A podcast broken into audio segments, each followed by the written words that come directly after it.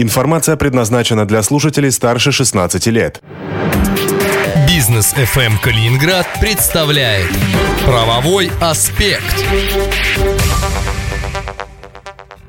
Калининградском эфире Бизнес ФМ правовой аспект в студии Антон Хоменко. В прошлых выпусках мы уже начали говорить про банкротство, и сегодня продолжим эту тему. Поговорим о том, кто может инициировать банкротство, насколько это легко и какие риски существуют, если кто-то подаст на банкротство вашей компании. Ну а поможет нам разобраться в этих вопросах управляющий партнер юридической фирмы «Солнцев и партнеры» Станислав Солнцев. Станислав, здравствуйте. Здравствуйте.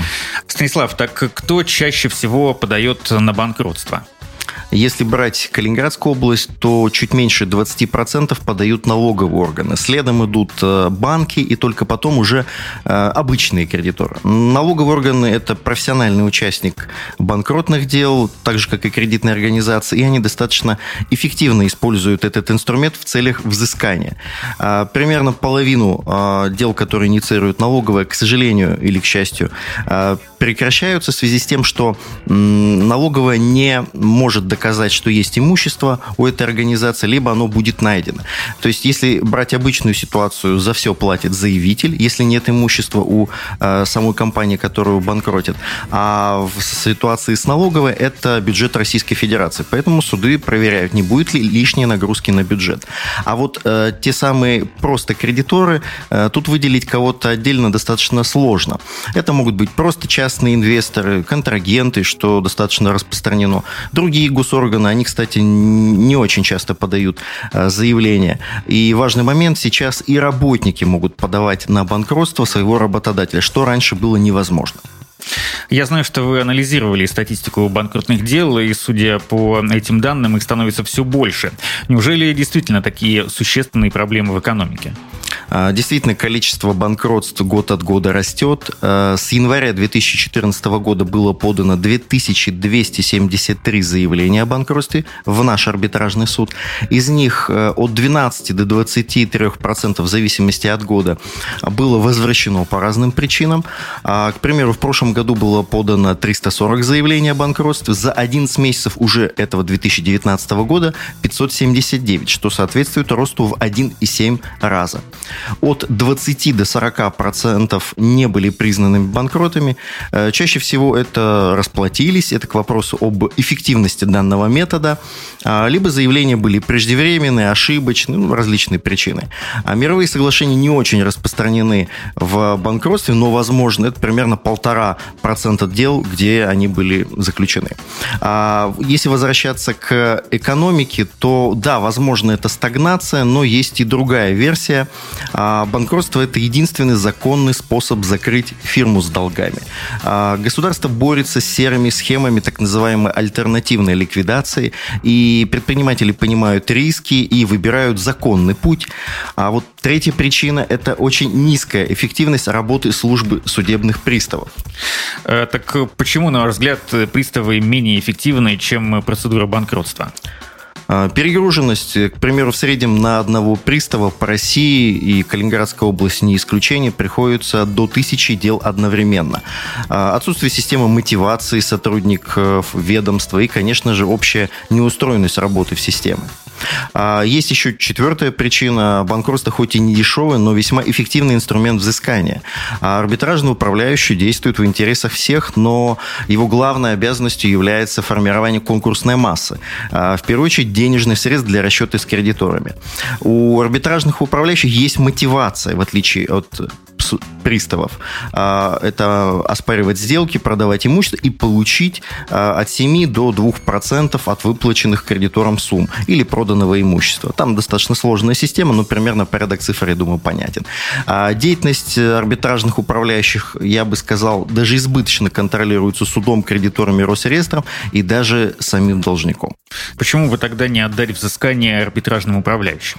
Все же это не очень дешевая услуга. Вам придется оплачивать как минимум а, заработную плату арбитражного управляющего в размере 30 тысяч рублей в месяц. А если у должника нет имущества, а если же есть имущество, то это все будет за счет э, продажи, за счет реализации этого имущества. Но, как мы понимаем, очень часто компании, которые попадают в процедуру банкротства, они не имеют денег на счетах, поэтому все это оплачивает оплачивает заявитель. Сюда мы добавим еще различные расходы. Э, это могут быть и торги, оплата публикаций. Иногда это доходит до десятков и даже сотен тысяч рублей.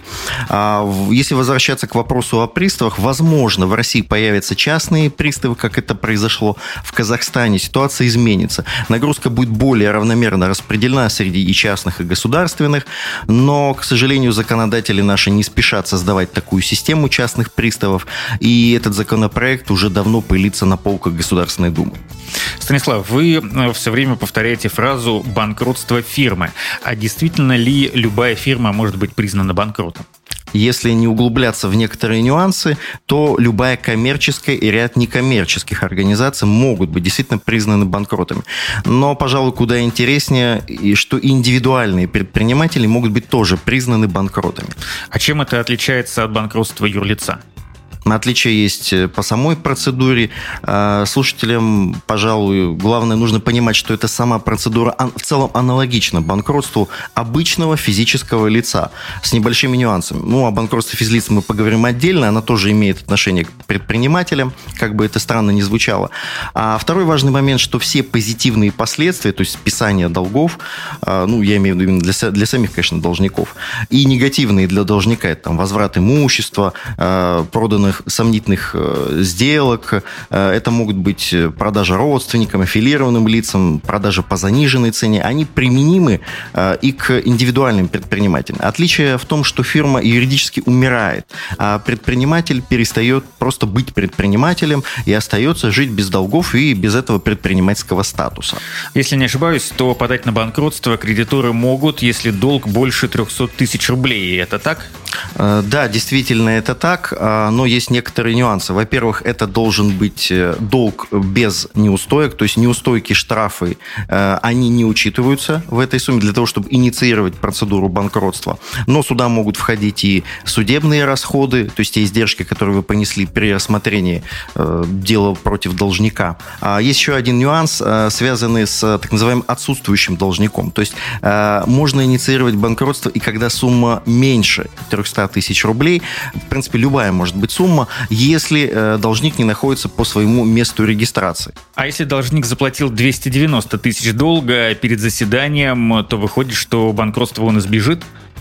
И да, и нет. В многих регионах, включая наш, а, это признается злоупотреблением. И если будет, к примеру, оплачено там 290 тысяч, 280, то в этой ситуации суд э, с большей вероятностью введет процедуру. А вот если, э, к примеру, э, будет погашен весь долг там, 300 тысяч рублей или там большая сумма, а останется неустойка, штрафы, то, к сожалению, процедуру инициировать уже не получится. То есть основной долг погашен, а неустойка, к сожалению, придется через службу судебных приставов.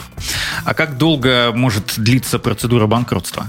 Фактически неограниченно долго, но в реальности большинство должников и их владельцев, когда понимают, что у них есть э, скелеты в шкафу, то договариваются с кредиторами и не допускают даже э, запуска самой процедуры. То есть в ближайший месяц после подачи многие все-таки договариваются. Вообще трезвая оценка своего бизнеса над предмет рисков при банкротстве э, ключ ко всему вот в этой ситуации. А, к нам достаточно часто обращаются, чтобы оценить риски банкротства а, вполне себе действующие компании, так как никто не хочет отвечать своим имуществом э, из-за одной или нескольких неудачных сделок. Поэтому такой вот аудит юридический – это очень полезная вещь. Спасибо, Станислав. Правовой аспект был в эфире радио Бизнес ФМ Калининград. Если у вас остались какие-то вопросы, то вы можете еще раз послушать э, наш выпуск на сайте bfm39.ru э, или в наших подкастах на Яндекс Музыке и Apple iTunes. Ну и если после этого вам будет что-то непонятно, то Станислав Солнцев или его коллеги смогут разъяснить вам э, эти моменты, если вы позвоните по телефону 658-637 в юридическую фирму «Солнцев и партнеры». Это «Правовой аспект» в эфире «Бизнес ФМ Калининград». До встречи в эфире. Правовой аспект на «Бизнес ФМ Калининград». Юридическая фирма «Солнцев и партнеры» – это грамотное сопровождение вашего бизнеса юристами из различных сфер права. Хотите сэкономить 30% на отчислениях с заработной платы штатного юриста? Тогда выбирайте абонентское юридическое обслуживание. Юридическая фирма «Солнцев и партнеры» 658 630.